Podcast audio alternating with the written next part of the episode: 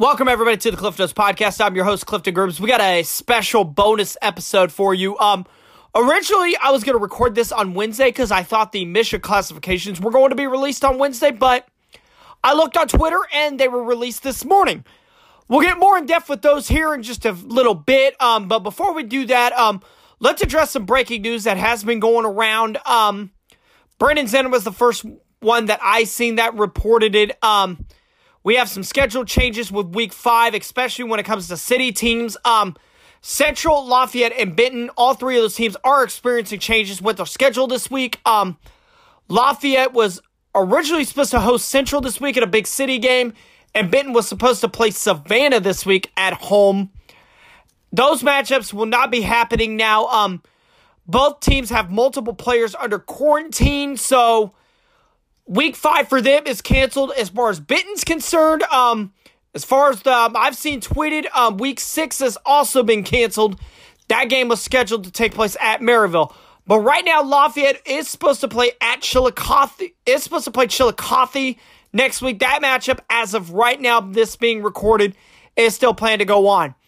But a matchup that has been made has been Central at Savannah. That matchup has been made for this Friday night at Savannah.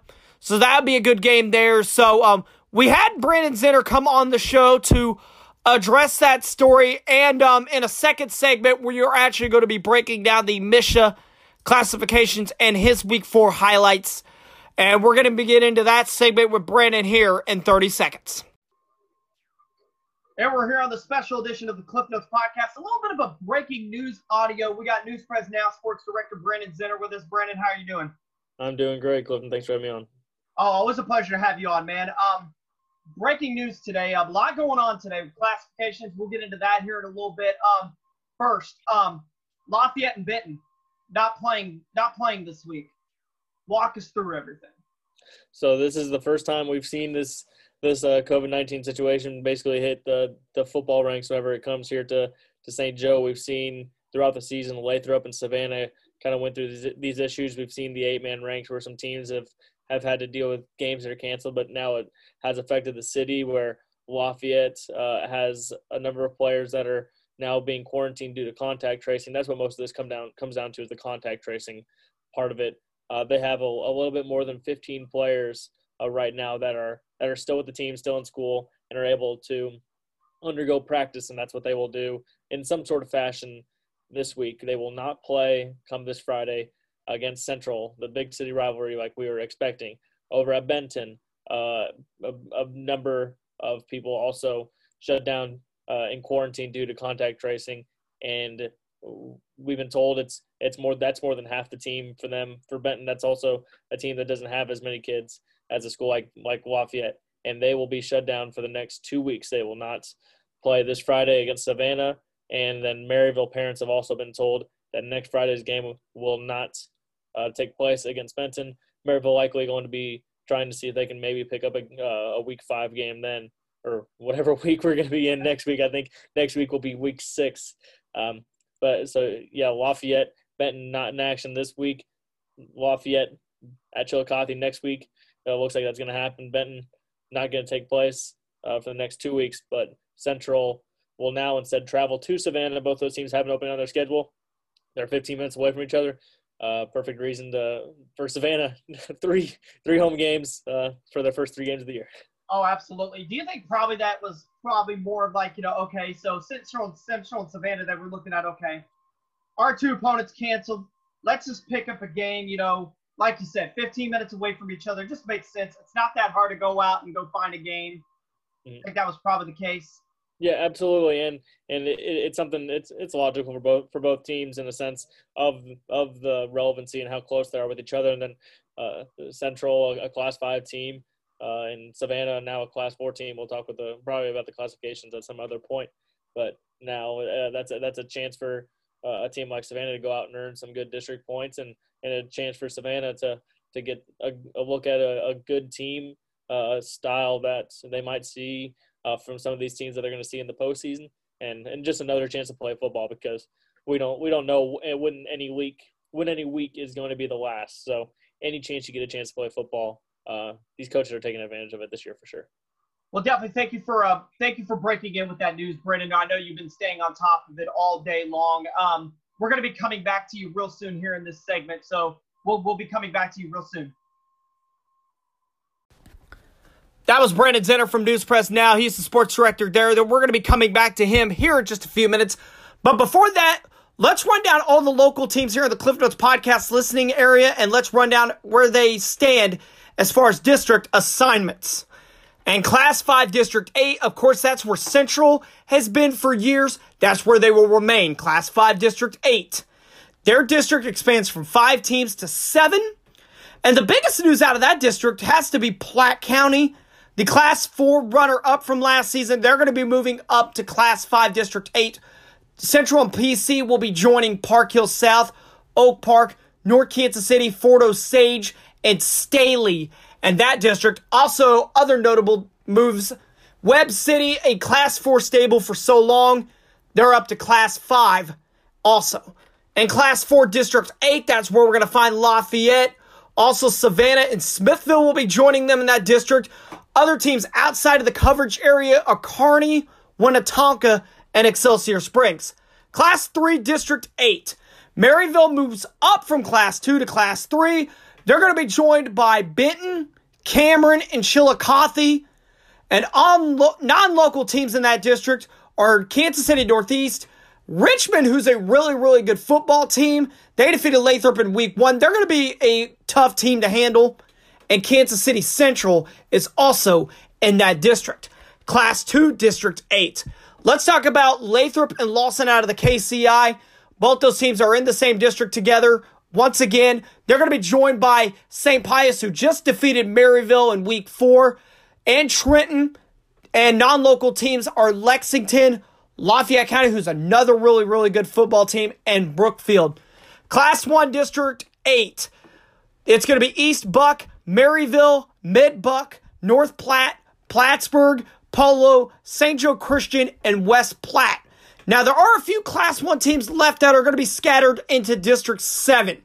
That's going to include Hamilton, Gallatin, Princeton, and South Harrison. They're going to be joined by Knox County, Milan, who's also out of the GRC, Putnam County, another GRC team, and Scotland County.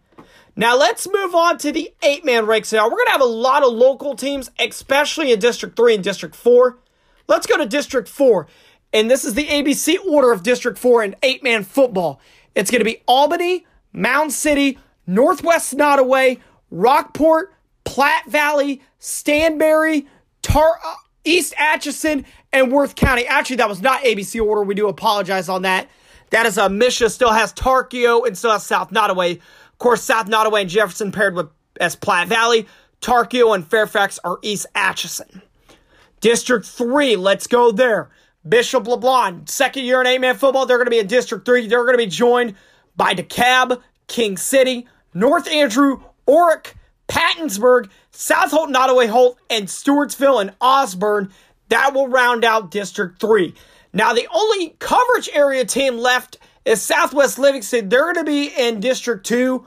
They're going to be joined by Braymer, Concordia, Keytesville, Norborne, North Shelby, who's the number two ranked team in eight man football, Santa Fe, Schuyler County, and St. Paul Lutheran.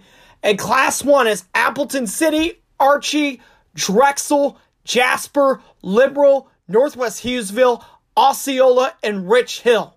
Now, those are all your districts for the MSHSAA classifications that were released today. For more on those, we go to Brandon Zen- we go back to Brandon Zinner for our second segment when we talk about those and we recap re- week four of high school football. Here's our second part with Brandon Zinner. And we're back here on the Cliff Notes podcast, this special episode. We're back with Brandon Zinner. We're going to talk about more positive stuff. Um, we're going to walk through um, our week four recap. What were some of the things that really stood out to you in week four? Uh, I'll, I'll start in the eight man ranks. The Mound City Southwest Livingston. Uh, it sounds like that was just an absolutely uh, thrilling game. Mound City, of course, pulling out a top three matchup. What a huge win for them, and they kind of cement their place. I think a top eight man with that win and show that they're still the top dogs. uh, here here with games that took place and with city teams, Savannah came back from quarantine and and they looked uh, uh, after after a few few hiccups uh, throughout the game. Man, they looked good. And Like the Savannah of old, they were able to to run the ball with Evan Yount, who might be the best running back in Northwest Missouri, and they survive uh, Lafayette. That was a, a, a big win, and then uh, Benton, them getting their first win over the year. That's a, a huge positive step for them. Uh, East Buchanan out in Hamilton, scoring uh, the last the last three touchdowns of the game after it was a two point game in the fourth quarter. Uh, I think those are probably the, the big the big winners of the week, and then you, obviously Mid Buchanan. Lathrop's not the same team this year that they have been in the past, but just getting over that milestone of beating a team like Lathrop, who is a state perennial power. Mid Buchanan, uh, what a moment for them, moving uh, to 4-0 and beating a good uh, a good Lathrop Mules team. Well, another game that I want to talk about here real quick before we move on to classifications. Um, how about St. Pius? What they did to Maryville on Friday night. Do you, really think there could be a new king of the MEC after Maryville's dominance for so long? Um, and, until the end of the year comes, I am never going to write off the Maryville Spoofhounds. They they always just find a way to when the end of the year comes around. They they're the the top dogs. Or St. Pius still they're gonna have to go through other teams, uh, including Savannah. Savannah's gonna be a team that's there at the end of the year. They still got to play Lafayette, which is gonna be a dangerous game for St. Pius. And, and it sounds like St. Pius they they've got some pieces, and this isn't a surprise to the teams in the MEC of what St. Pius has been able to do. Uh, but until the end of week nine, until that final whistle sounds, I'm never going to count Maryville out. I almost think Maryville's like Northwest Missouri State. You know, those teams in Maryville, you can never count them out until the very end. Um, definitely some breaking news for me really a little bit this this morning was uh, the release of the classifications. I wasn't really expecting them until Wednesday, but they put them out this morning. Um, first of all, before we get into um, really certain districts, what really stuck out to you overall when you took a look at these? Oh well, the, the key takeaways I think are with Maryville, a team that we just talked about going from Class Two. Now they're back up to Class Three after a short stay in Class Two and then in class four, Savannah going back up into that district with the Lafayette where they had been, and now uh, Savannah, Savannah had been just in the class three quarterfinals a year ago, and they said, "Okay, enough of you. Good luck. We're gonna put you in a district with Kearney and uh, and those sorts of teams." Um, but but that's that's probably where they belong, and and they had a, they had a nice run, and what a cool thing for them to be able to do uh, last year and then and then also with uh, the Central Indians that that district inclu- uh, increasing from five to seven teams, uh, which only makes it even more difficult for the Indians. More possibly more chances at wins, but uh, also some more really good teams in that district.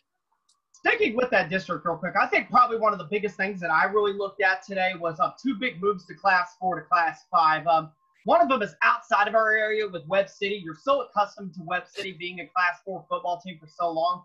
They're in Class Five. But their runner up, Platte County, they're also in that same district with Central now with, you know, I, you know, is it probably because of enrollment or, you know, did teams opting out this year? Did that play a part in Platte County getting moved up? Yeah, absolutely. That's got that's got to be uh, one of the factors. We got all the teams that are that opted out. Uh, they all turned in their forms officially as of last week, and and there's a lot of teams in the, on the St. Louis side that have opted out. So uh, we we have some shuffling that obviously had to take place, and uh, that boy, that Class Five District Eight, you have Staley and Platte County. I uh, I don't know if I feel bad for the Falcons or if I feel bad for the Pirates. Uh, uh, and then possibly Central has to play one of those too in uh, in week one if things keep the course. Um, but yeah, definitely we we've seen COVID play a effect on a lot of things, and then uh, now we see the classifications also uh, taking a, a, hit in just some different areas uh, because of that. Other side note, in that district there for uh, Central North Kansas City is also in that district. Platte County blew a big lead against them on Friday night for North Kansas City to come back and pick up that victory. That was probably one of the more thrilling games, probably either in Northwest Missouri or in the Metro. Those that was one of the thrilling games there. So, um, so Brandon, thank you so much for um, taking time out of your day. I know that you know we've had a couple things you know breaking with those two things going on. Um, Missouri Western playing. Are they starting playing now? So um, you know, you're you got a lot on your hands though. So I appreciate you for taking time and coming on the podcast. Um, Brandon, um, plug anywhere they can follow you. Um, anything you want to plug? Uh, you just News Press Now. You newspressnow.com. You can find all of our content as well as uh, you can follow me on Twitter and P Center. Uh, keeping up to date with everything going on in Northwest Missouri, and then uh, I also like to tell a couple jokes whenever it comes to uh, my my coworker Michaela Day. She's a Clippers fan, so uh, if you want some jokes inside of the Clippers, uh, feel free to to come over and join me, or the Chargers. She's also a Chargers fan. Oh man, so yeah, I I, I feel terrible for her. Definitely, Clippers not a, not a good week for LA teams. That poor girl, especially for LA teams. So um, Brandon, thank you so much for um joining the um show. Um, one last thing, uh, where can we expect um you guys on Friday? Um, what what games are you guys covering on Friday? Oh well, considering things have changed uh, from what I had sent out our schedule, our schedule for Sunday night to this morning, your list is as good as mine. I guarantee you, uh, North Andrew, North Shelby is definitely one we're going to be keeping an eye on. That's a, a big game in the eight man ranks, uh, as well as now Central Savannah. We'll definitely be checking in with them. Uh, we're going to have to see if anything else uh, gets turned. We want to definitely get out and see Mid Buchanan and East Buchanan. They're two teams that are uh, playing as good as anybody uh, in the area right now. so that's those are definitely four games I would keep an eye on. Oh yeah, definitely. Your format probably changing is probably as good as my format changing. So um, something will change I will, I will, be at Savannah and Central. Um, I made that change earlier today, so that'd be a fun matchup. Brandon, thank you so much for hopping on with us here on the Cliff Notes podcast. Um, make sure to follow Brandon on Twitter and um, keep an eye on the St. Joe News Press. their social media accounts and also newspressnow.com. You can keep an eye on all the stories there and all the breaking news there. Thank you so much, Brandon. Anytime. Thanks, Colton. And once again, we want to thank Brandon Zinner for joining us. Now, this was a special episode of the Cliff Notes podcast. We are still going to be doing the week five pregame show. The first segment will cover Central and Savannah. That will be the big game that we are going to cover there with the schedule change. There, uh, Maryville and Cameron is also this week, and St. Pius and Chillicothe, other games. St. Joe Christian is hosting Kansas City Northeast. They didn't play last week, so the Lions will be back on the field this week also. And the second segment, we always go KCI and GRC. We'll talk more about Mid Buck. We'll talk to Chris Ward. We'll talk about East Buck. We'll talk to Dan Ritter. Uh, we'll run out all the scores and the schedules in the GRC and the KCI. Uh, segment three, we're going to actually be doing a bunch of content this week. Uh, we got Pattonsburg and Stanberry this week, North Shelby and North Andrew. Uh, we'll talk a little bit more about Mound City's big win against Southwest Livingston last week. And week four, we got interviews with Maur Hill head coach Brandon Wilkes, Doniphan West head coach Perry Smith, and we're also going to be having Johnny Kane back with us, in addition to breaking down all the scores and schedules in the state of Kansas. So make sure to pay attention to those. Those will be coming on Thursday. So I want to thank everybody for tuning into the podcast. All kinds of episodes up. I want to thank every single person who's taken the time to listen to the podcast, every coach, every media member taking time to record with me. Very, very much appreciated. I couldn't imagine this podcast turning out any better. It, I can't do it without your guys. Thank you so much. Until Thursday, until the week five pregame show, take care, everybody.